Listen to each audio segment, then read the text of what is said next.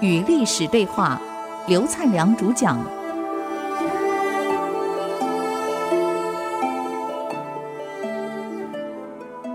这里是 IC 之音竹科广播 FM 九七点五，您所收听的节目是《与历史对话》，我是刘灿良。那么上个礼拜我们谈到这个王莽篡位的某一些方法跟手段。我们以现代人来看的话，当然有些笨拙，不过当时是很高明的，我们当然可以理解啊。那么我们看看学一学，将来我们周边有这种人出现的时候，我们还有好防范。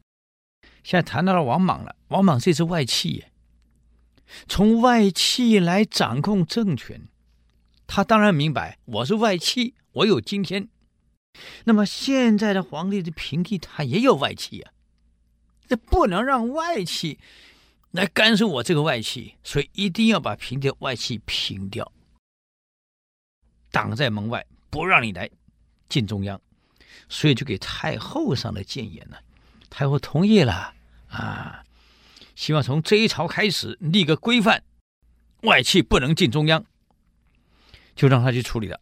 王莽就这样派他的亲信曾丰带着这个喜寿到中山国去了。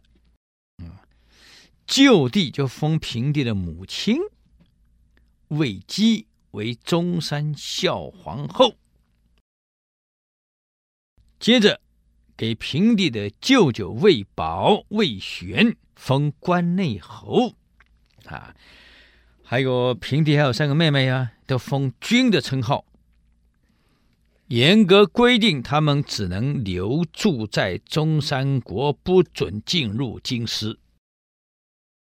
你想，中央已经封封下来了，从此你们魏家人不得进京师，包括皇上妹妹都不能去。这样京师就完全控制在王家手里了，别的外戚通通进不来。你看王莽想的真周到啊！这个聪明的脑袋，如果用来为组织做发展，你看多好。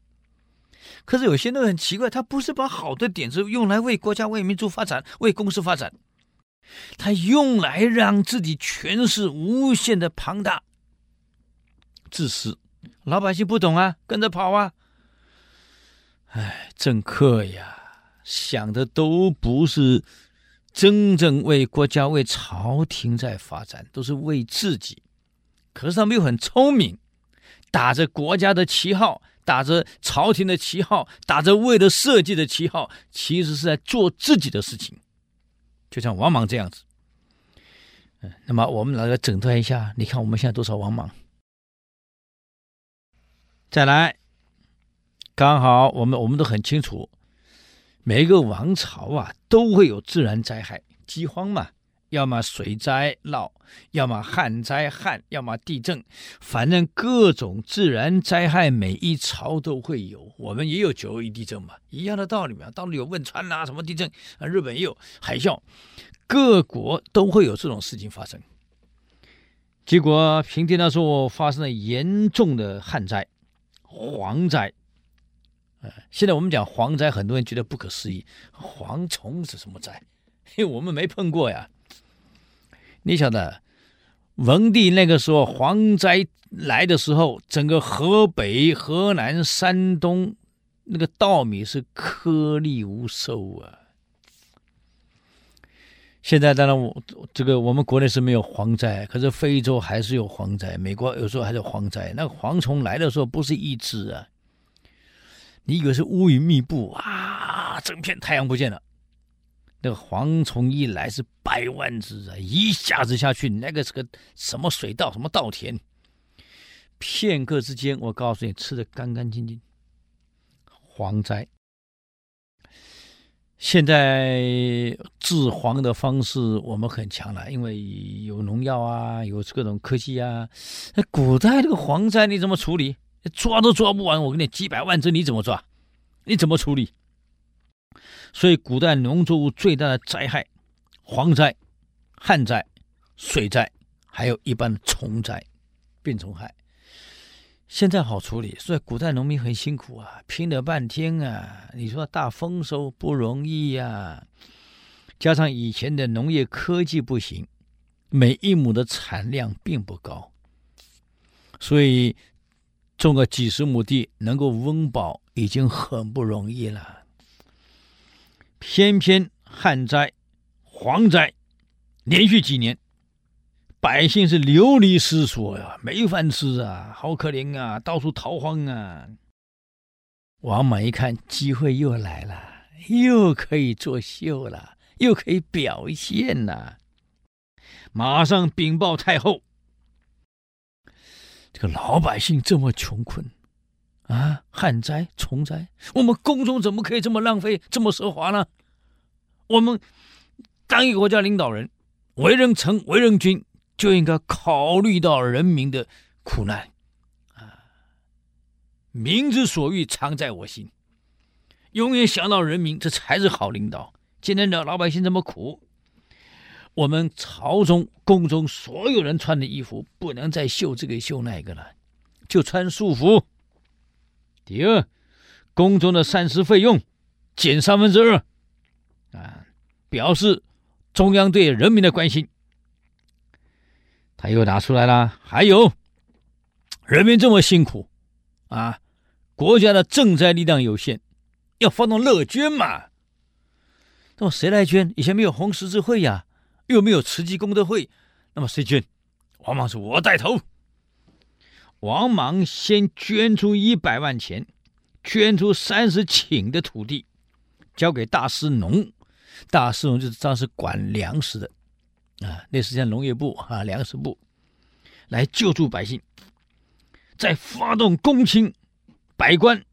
你想，我们的公卿百官生活无忧无虑，和老百姓过这样的日子，我们为人父母官，哪里忍得下去啊？啊，你想一想，人民多苦啊！那怎么办？捐。既然王莽宰相带头了，大家跟着捐。就这样。中央官员一共捐出两百，这个两百三十人捐出土地、房屋，分给贫困的老百姓，捐了上千万的钱、上亿的钱出来。王莽呢，又在长安城修建了五个里的住宅，一里、二里，什么什么里、什么里，五个里的住宅，再盖了两百个专门社区，为什么？这老百姓流离失所，你要住哪里？我们现在没有逃荒的经验呢。你没饭，古代没饭吃，逃荒，带着家人又没钱，到处要饭，到处逃，让逃荒的这些穷人可以安顿，所以盖了房子，免费给他们暂时安顿居住。现在是用帐篷了，用什么什么什么什么这个这个这个。很快的盖起来那种速速建屋啊，以前没有，就这样一个区一个区盖起来，让老百姓来住。所以你看，等于我们现在在救灾所用的乐捐啊、捐米、捐钱、盖几级房子给老百姓住，王莽全做了。而且你不能做，你要带头啊，节俭啊，省下来钱救救老百姓啊。你看王莽多会做人啊！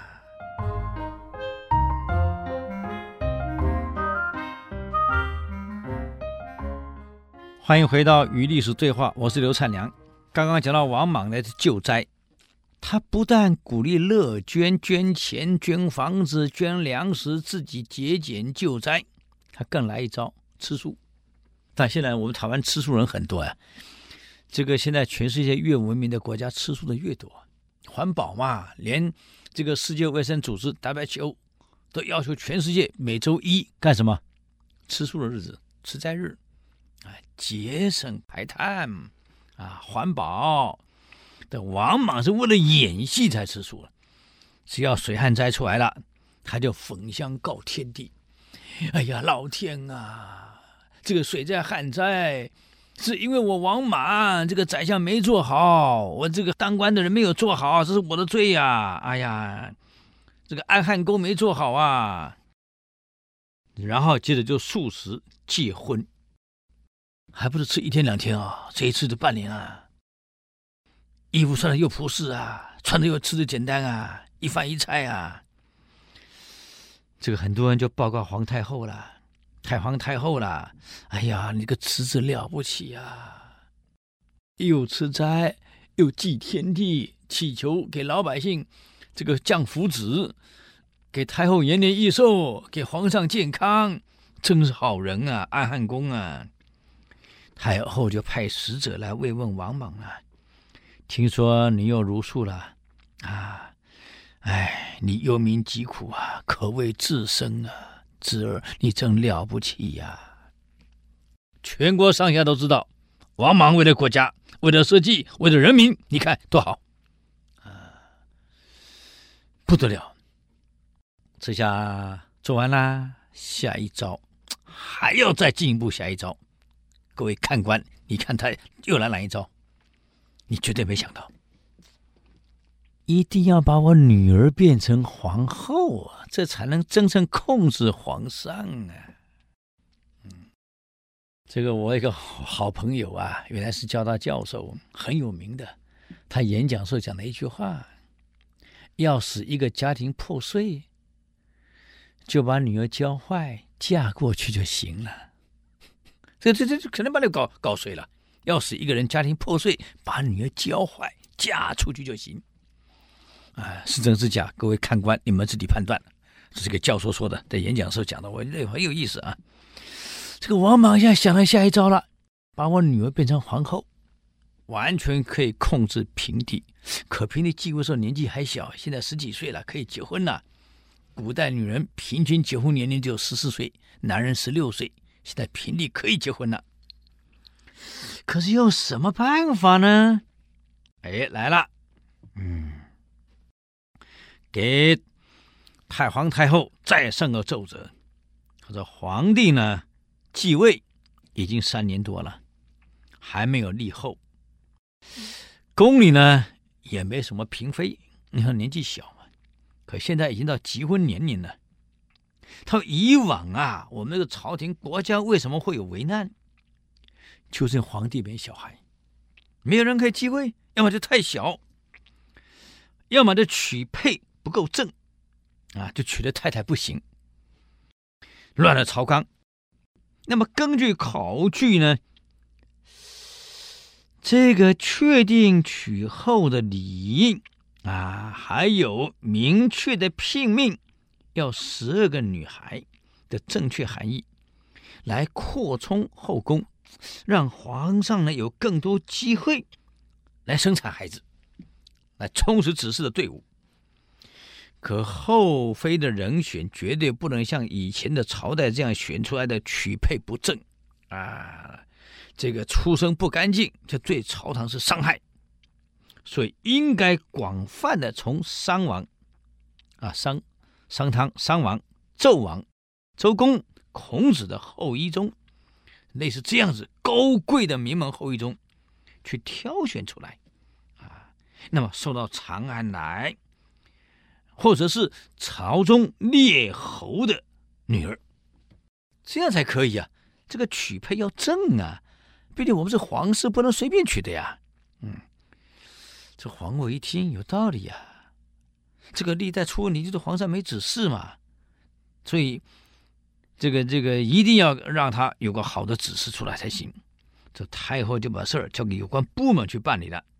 啊结果在陈善人的女子的名单中，你想想看嘛，朝中大臣的女儿都可以封侯的都可以上去，那王家不都封侯了吗？